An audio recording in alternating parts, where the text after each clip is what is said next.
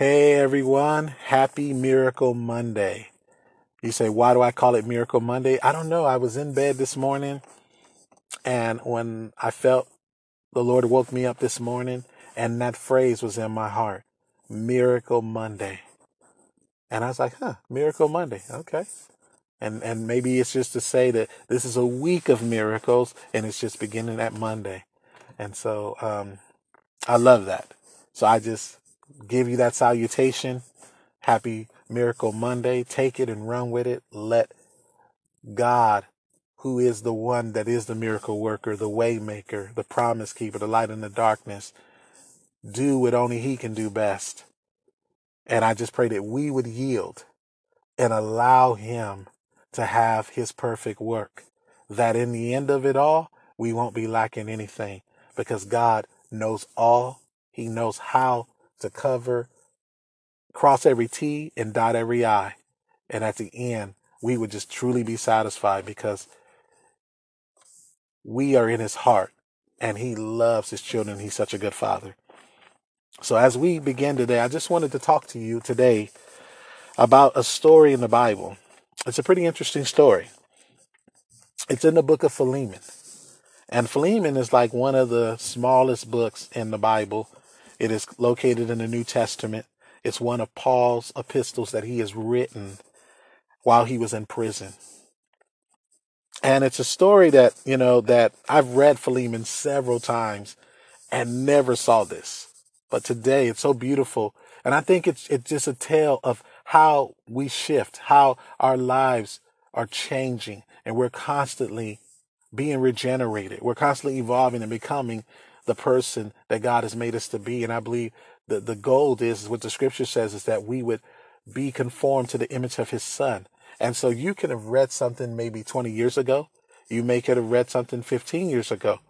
And, but each time you read it, it's going to be different. You're going to see something different because there is something that's happening in you. You are being regenerated. Even the way you see life is being regenerated. I love that Paul prayed this prayer. He said, I pray that the eyes of your understanding would be enlightened, that you would know what is the hope of our Lord and Savior's calling in everything, that you would view things from the eyes of hope. And that's a prayer that continues I continue to pray over myself because I believe that we're moving, as the scripture says, from glory to glory and from faith to faith. So I believe that we're getting better. The world is preparing to die. You know, as it, as them that are unbelievers, you know, you look, you know, you go to school, you, you get a career, you know, you get married and then, then you finally retire and then you die. But we as believers, we have this blessed hope that we're being prepared to live forever. So we're getting better and the glory that is that is ever increasing is just this progressing glory. And i believe the culmination of that glory is jesus because he is the glorious one. He's the one that gave us the glory in the first place. He gave us the glory that the father had given him. And so this faith is a progressing faith. This kingdom that we are a part of that we're fellow citizens in this kingdom that that has um, left its mark upon us, that God has placed his name, that we are a part. We're joint heirs with Christ. We're sons of God, and we are ambassadors, as Paul says. We are ambassadors of this kingdom to be the expression, to be the extent, extension of this kingdom that, that one day the earth would be filled with the knowledge of God's glory. That's our mandate to take what was given and turn this world upside down for Jesus. And that's the beauty of it. And so as we are changing, as we're being regenerated, as we are yielding, because it isn't just a one yes, it's a constant yes. And I love this story that we're going to get into because it is a story about redemption, about God redeeming things. The Bible says in the Old Testament in Psalms, it says, let the redeem of the Lord say so, who has been snatched from the hand of the enemy. The redeemed can shout. The, the redeemed can praise. The, de- the redeemed can dance. The, the redeemed of the Lord can celebrate. Why? Because they've been snatched from the kingdom of darkness.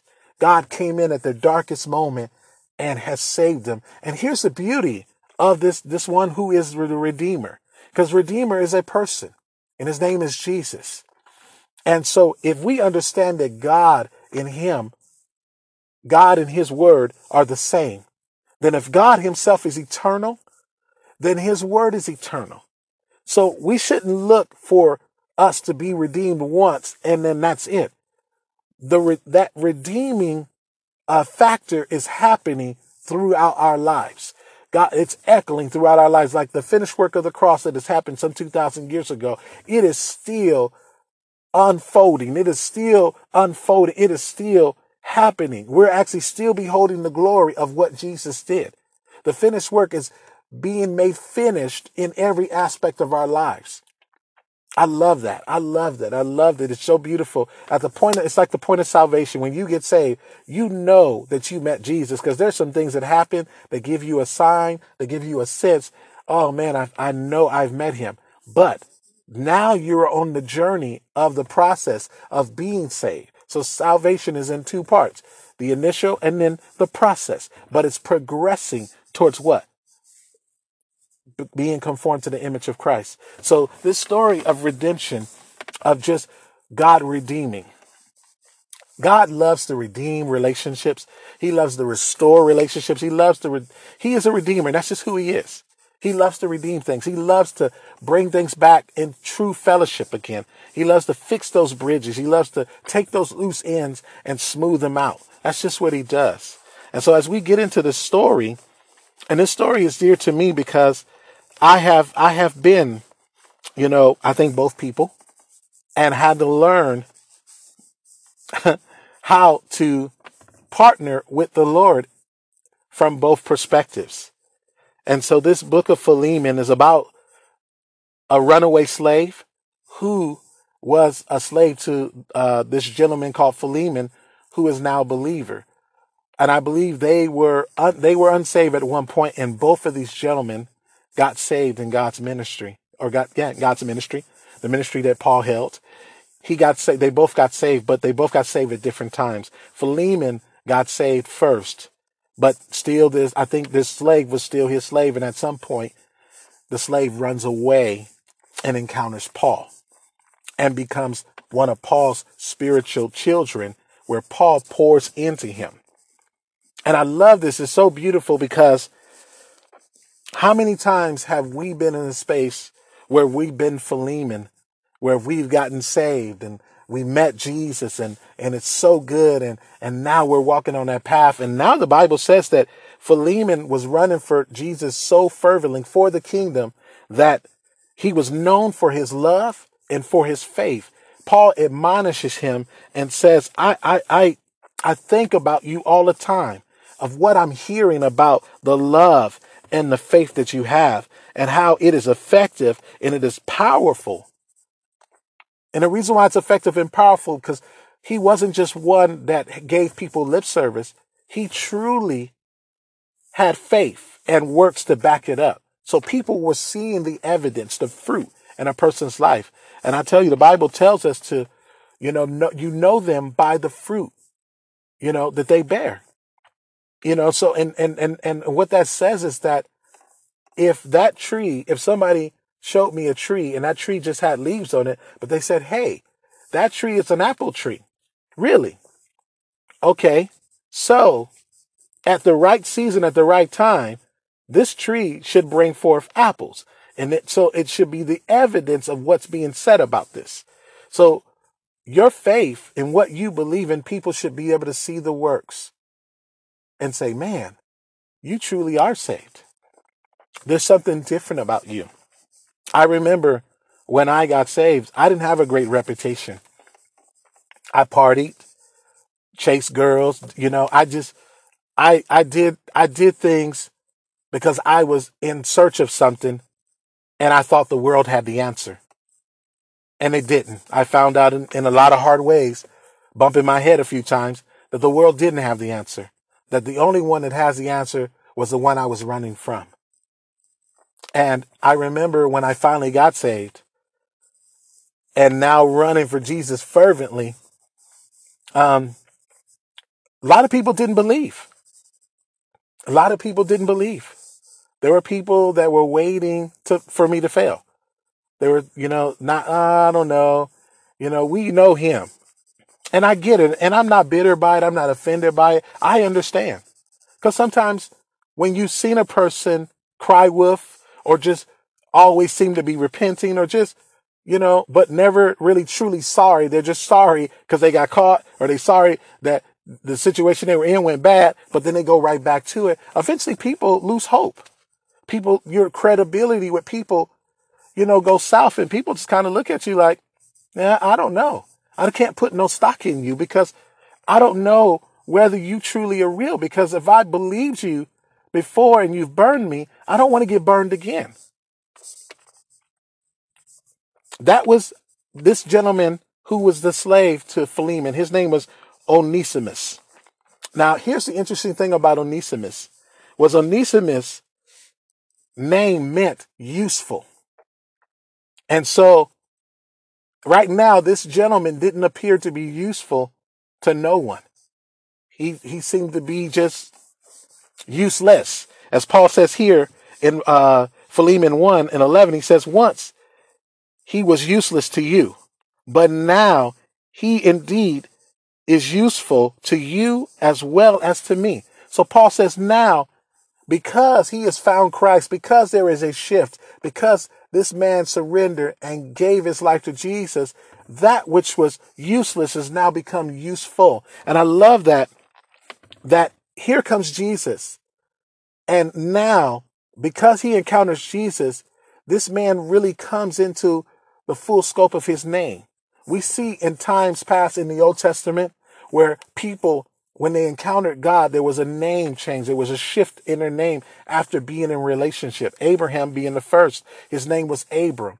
But after walking with God for some time, the Lord begins to say, Abram, your name is going to be Abraham. This is what I call you because this is who you truly are. You are a father of many nations. Even his wife, Sarai, experienced the name change and her name was Sarah.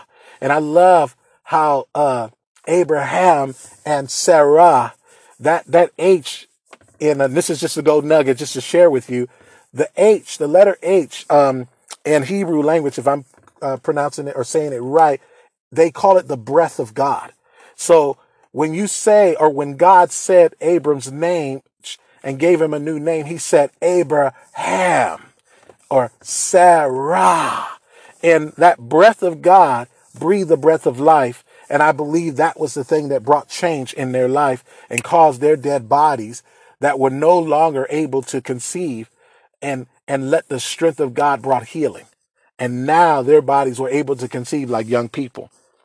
I love that. Just how there's fruit from what God does in our life. We see Jacob who tra- travailed with God and God now says that, hey, what is your name? My name is Jacob. Well, his name Jacob was meant surplanter, trickster. And that's just what he did. He was a trickster. He was one who would lie in a minute and, and do funny, you know, do some, some unethical things. But now he's met God and on this road and he's walked some time with the Lord. And he's like, God, I truly don't want to be named according to what has been named upon me in the natural. I want, I want a new name. I want a new nature. I want a new way. And so God, after he wrestles with the Lord, because he says, God, I want to be different, the Lord calls him Israel, a prince that has prevailed with God and man. So we see that in the Old Testament. We see in, in the New Testament where Jesus asks and says, who does men say that I am? And, and, you know, people say they have many opinions about Jesus, but then Jesus says to his disciples, whom do you say that I am? And all of them were silent. Then all of a sudden the Spirit of God speaks to Peter. And Peter says, You are the Christ, the Son of the living God. And he says, Flesh and blood did not tell you that, Peter, but my Father in heaven did. He says, But now, son of son of Jonah, you are no longer shall be called Simon. Your name is Peter, the rock. And he said, Upon this rock you're going to build this church. And here's the beauty of that. Here is the rock the rock of our salvation, calling Peter a rock, a stone, or a chip off the old block. And he's saying, son, you're going to continue. You're going to do the very thing that I am to the gospel now. You're going to be that. And, and it's, and, and that's who we are today. We are rocks, just like our, just like Jesus is. We are the rock of salvation. And some people say, well, what do you mean by that? Jesus is only rock. No, because we are ones that have accepted him and now we carry that same concrete, solidified uh, gospel that is the good news. And God sends us out and we are Jesus hands and feet. So when people want to see Jesus or they're crying to, to hear from God, the Lord will send us. So I just want to share that with you that as we are looking at this guy here, Onesimus, who was once useless and now useful. And I can say that, yes, I was useless. So when a useless person, such as myself, finally gets saved, I, I have to, in my own mind, have to keep in mind people are not going to jump on board right away. People are not going to slap you on the back. But it's okay.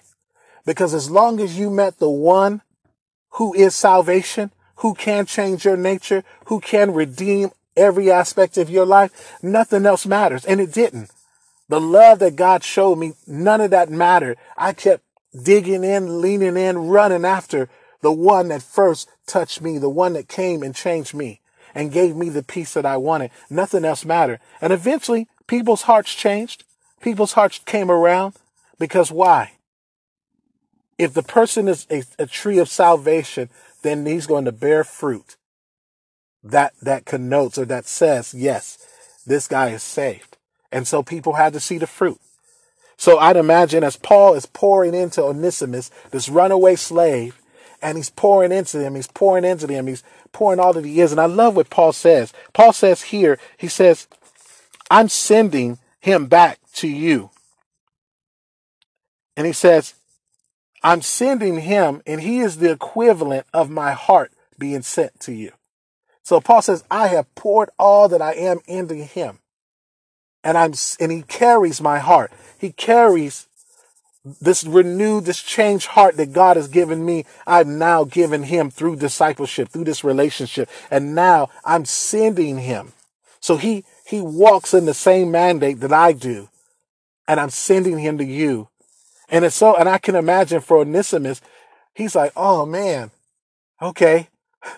I kind of wronged my master by running away and maybe I wasn't a good slave and, and, and all these other things. And, and some of us, have done that to others. We haven't been really good to others in our times past before we were saved. And now we were saved and now we're having to confront these people along this process of salvation. But the beauty of it is, is God wants to bring redemption in your life. God wants to redeem everything in your life so that, that you can continue as the redeemed to continue to shout to continue to sing the song of redemption, to continue to proclaim how good he is, how he, he, he did something or he allowed me to cross somebody's path. I remember a person that I had a chance to meet, love her journey. And her journey was this, that she shared that as she got saved, God had her go back and apologize to the pe- people that she done things with. And I said, wow, that is radical. And it took so much um, humility because if she was prideful, that wouldn't have happened. So to go back and to say, hey, you know what? Those things that you and I did, I am so sorry. I did not represent Jesus right. And I, I just honored her. I just was like, I was floored when I heard it. But I, I knew God was redeeming her life, redeeming her self esteem, redeeming her dignity, removing shame. And he says, where you've had shame, I will give you double the fame. Well, how does he do it? He redeems that aspect of your life. And now that cloud or that shadow of shame that just puts this, this, this, this, this, this spot on your life is now removed. Because now that which seems so ugly is now beautiful because the one has come in and changed it. And so this is what Jesus did th- through using Paul for Onesimus. And now Philemon, who has been saved, who is the slave owner, who is a wealthy, affluent person, who's now thriving. And the Bible speaks of him having a house church. In uh, verse 2, it talks about how Paul greeted his wife and another fellow soldier. And he says, I greet those that are part of your church that's meeting in your house. And it's so beautiful because now this guy, this slave owner that may not have been a great slave owner, he might have been uppity. He might have been really mean to his slaves. You don't know. We don't know. We, we know everybody has a background. Everybody has a past, but everybody deserves to be forgiven and deserves to be received as a fellow uh, saint in, in, in, in, in, the, in the kingdom of God. Does that make sense? Yeah. We all deserve a second chance. And so Philemon is now holding church services in his home, and God is really using him. He, the fruit uh, of, of salvation is really shown in his life, and he has really built a rapport with his with his with his fellow constituents, with his, his community. People see him in such a way. And Paul is hearing all about this from in, in prison. He's hearing the reports. He's getting reports about this guy. And now Philemon is faced with something, just as Onesimus is faced with something. The reuniting of two people that were in times past before Jesus, not on good terms. One was a slave owner, one was a slave, one was a slave. And their relationship was, you know, not really that good. You know, and so now, because I don't know any slaves that are being treated good that would leave.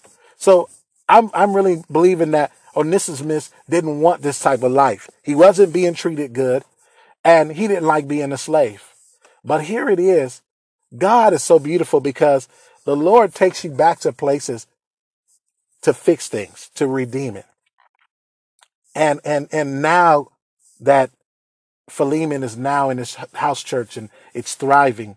And Paul, I believe, is at as towards the end of his road, ten towards the end of this fight he's been fighting.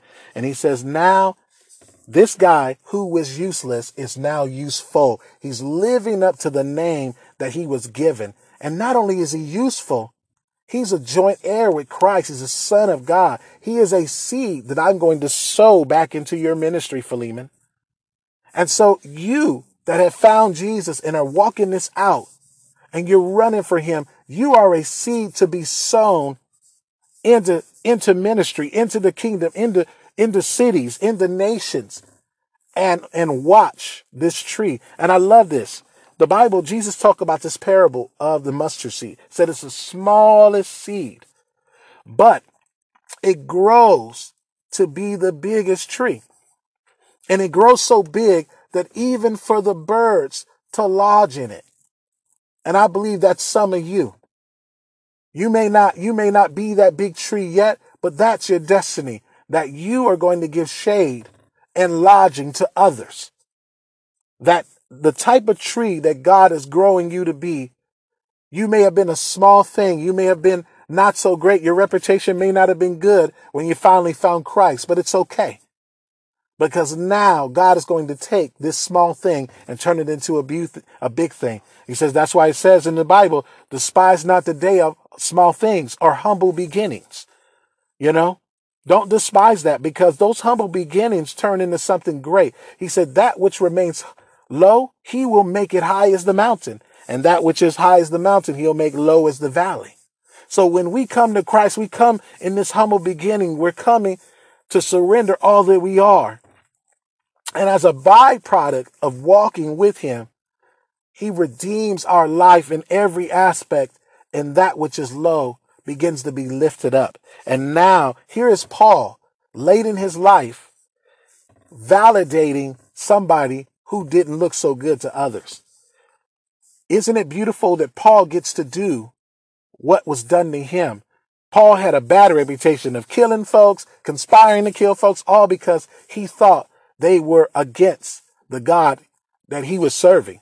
But he didn't have the full revelation. He, he was in legalism. He didn't have the breath of God breathing revelation on those scriptures. And that's where he met. He met the one who is eternal, crossed his path, changed his life. But now people remember this reputation he had. But here comes Barnabas. Barnabas comes along and he's this mentor that walks with him, walks with him, validates him. Now Paul is walking this out. Paul is now doing what Barnabas did for him. Some of you are going to do for others what Jesus did for you. You're going to disciple others. You're going to be the one that gives somebody a second chance that society or that your community says doesn't deserve a second chance. Do you remember who he used to be? There are always going to be the religious folk that tell the one Mary who is breaking the, the, the alabaster bottle at Jesus' feet. If Jesus was a true prophet, he would have known what kind of woman she was. Jesus knew. But Jesus said, I came to save the sick. I didn't come for those that are well. And the beauty of it is, as religious as they were, they did not understand the one whom they've been waiting for was sitting right there with them. But this woman who was sinful, according to them, knew he was the one. I tell you, my friends, be careful how we restore one another, how we see one another. Because the Bible says, unless you endanger yourself and you fall prey to the same thing, does that need to happen for you to have compassion? You that have been shown mercy, you that have been given compassion, now you are on the other end and have to show somebody that maybe have offended you. Maybe somebody has hurt you in your past and now you have to accept them as a fellow brethren, a fellow joint heir in Christ. And you're like, Jesus, how can he save him? How can he save her? And then Jesus is saying, they could say that about you. How could I save you? Did I not save you? Did I not? Is not salvation for everybody? Yes, it really is. But I believe if you yield and allow God to do what he needs to do, he can take something so ugly, so horrible, and make it beautiful. I love the scripture that was given to me in Ecclesiastes 3:11. God makes things beautiful in his time. He really does. And I believe he does it through the process of redeeming it, the process of walking with him daily and allowing him and us yielding to him and allowing him to redeem it. And if we do, God will do that.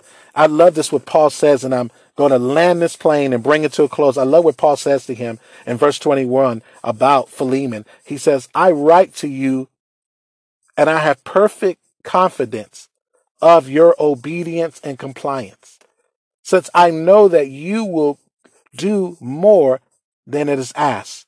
Paul saying, what I'm pleading for, what I'm asking you for is to receive this guy Onesimus, who was your slave, who is now my son in the faith, to receive him not just as a slave, but to receive him as a fellow brother, a joint heir, a fellow citizen in Christ. And now let him serve in the ministry that you have built in this community. And Paul says, I've heard of your reputation and I know, I am confident that you will move in love, that you will look at him and say, Hey, I forgive you. I choose forgiveness. I choose to, to exonerate you. And I love Paul. Paul says this. He says, look, if that guy has done anything against you, let it be on me that he would go free and truly get the second chance he needs. There are a lot of people out there that need a second chance. God gave me a second chance, and I'm so grateful. God wants to give you a second chance. And if you're willing, He can allow that which seems so ugly to bring so much glory out of it, full of grace and truth. I love you. Thank you for your time.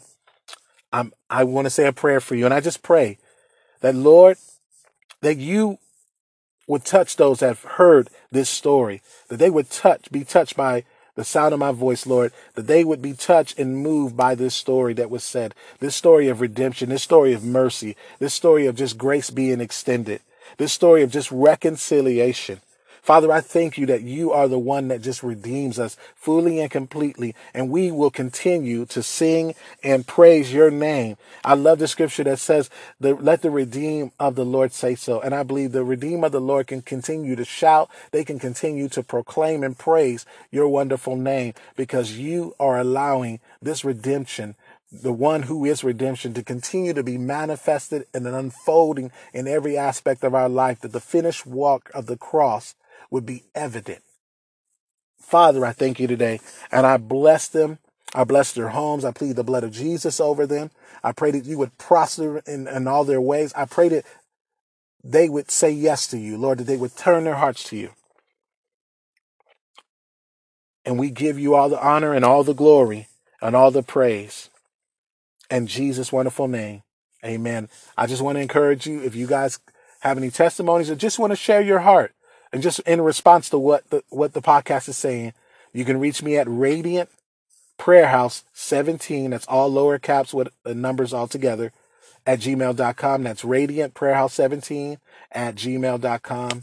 May the Lord bless you. Until next time, let the word be a lamp unto your feet and a light unto your path, and let it let you hide it in your heart that you may not sin against him. Bless you.